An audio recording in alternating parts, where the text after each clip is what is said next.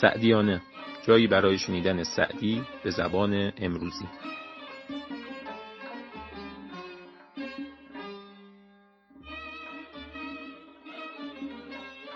به نام خداوند جان آفرین حکیم سخن در زبان آفرین.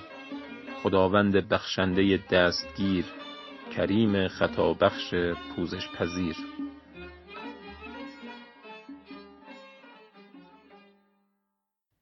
سلام. حکایت نود از باب دوم در اخلاق درویشان.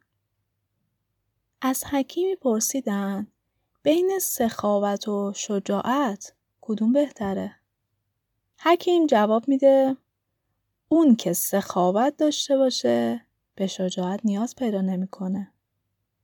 نماند حاتم تایی ولیک تا به ابد بماند نام بلندش به نیکویی مشهور.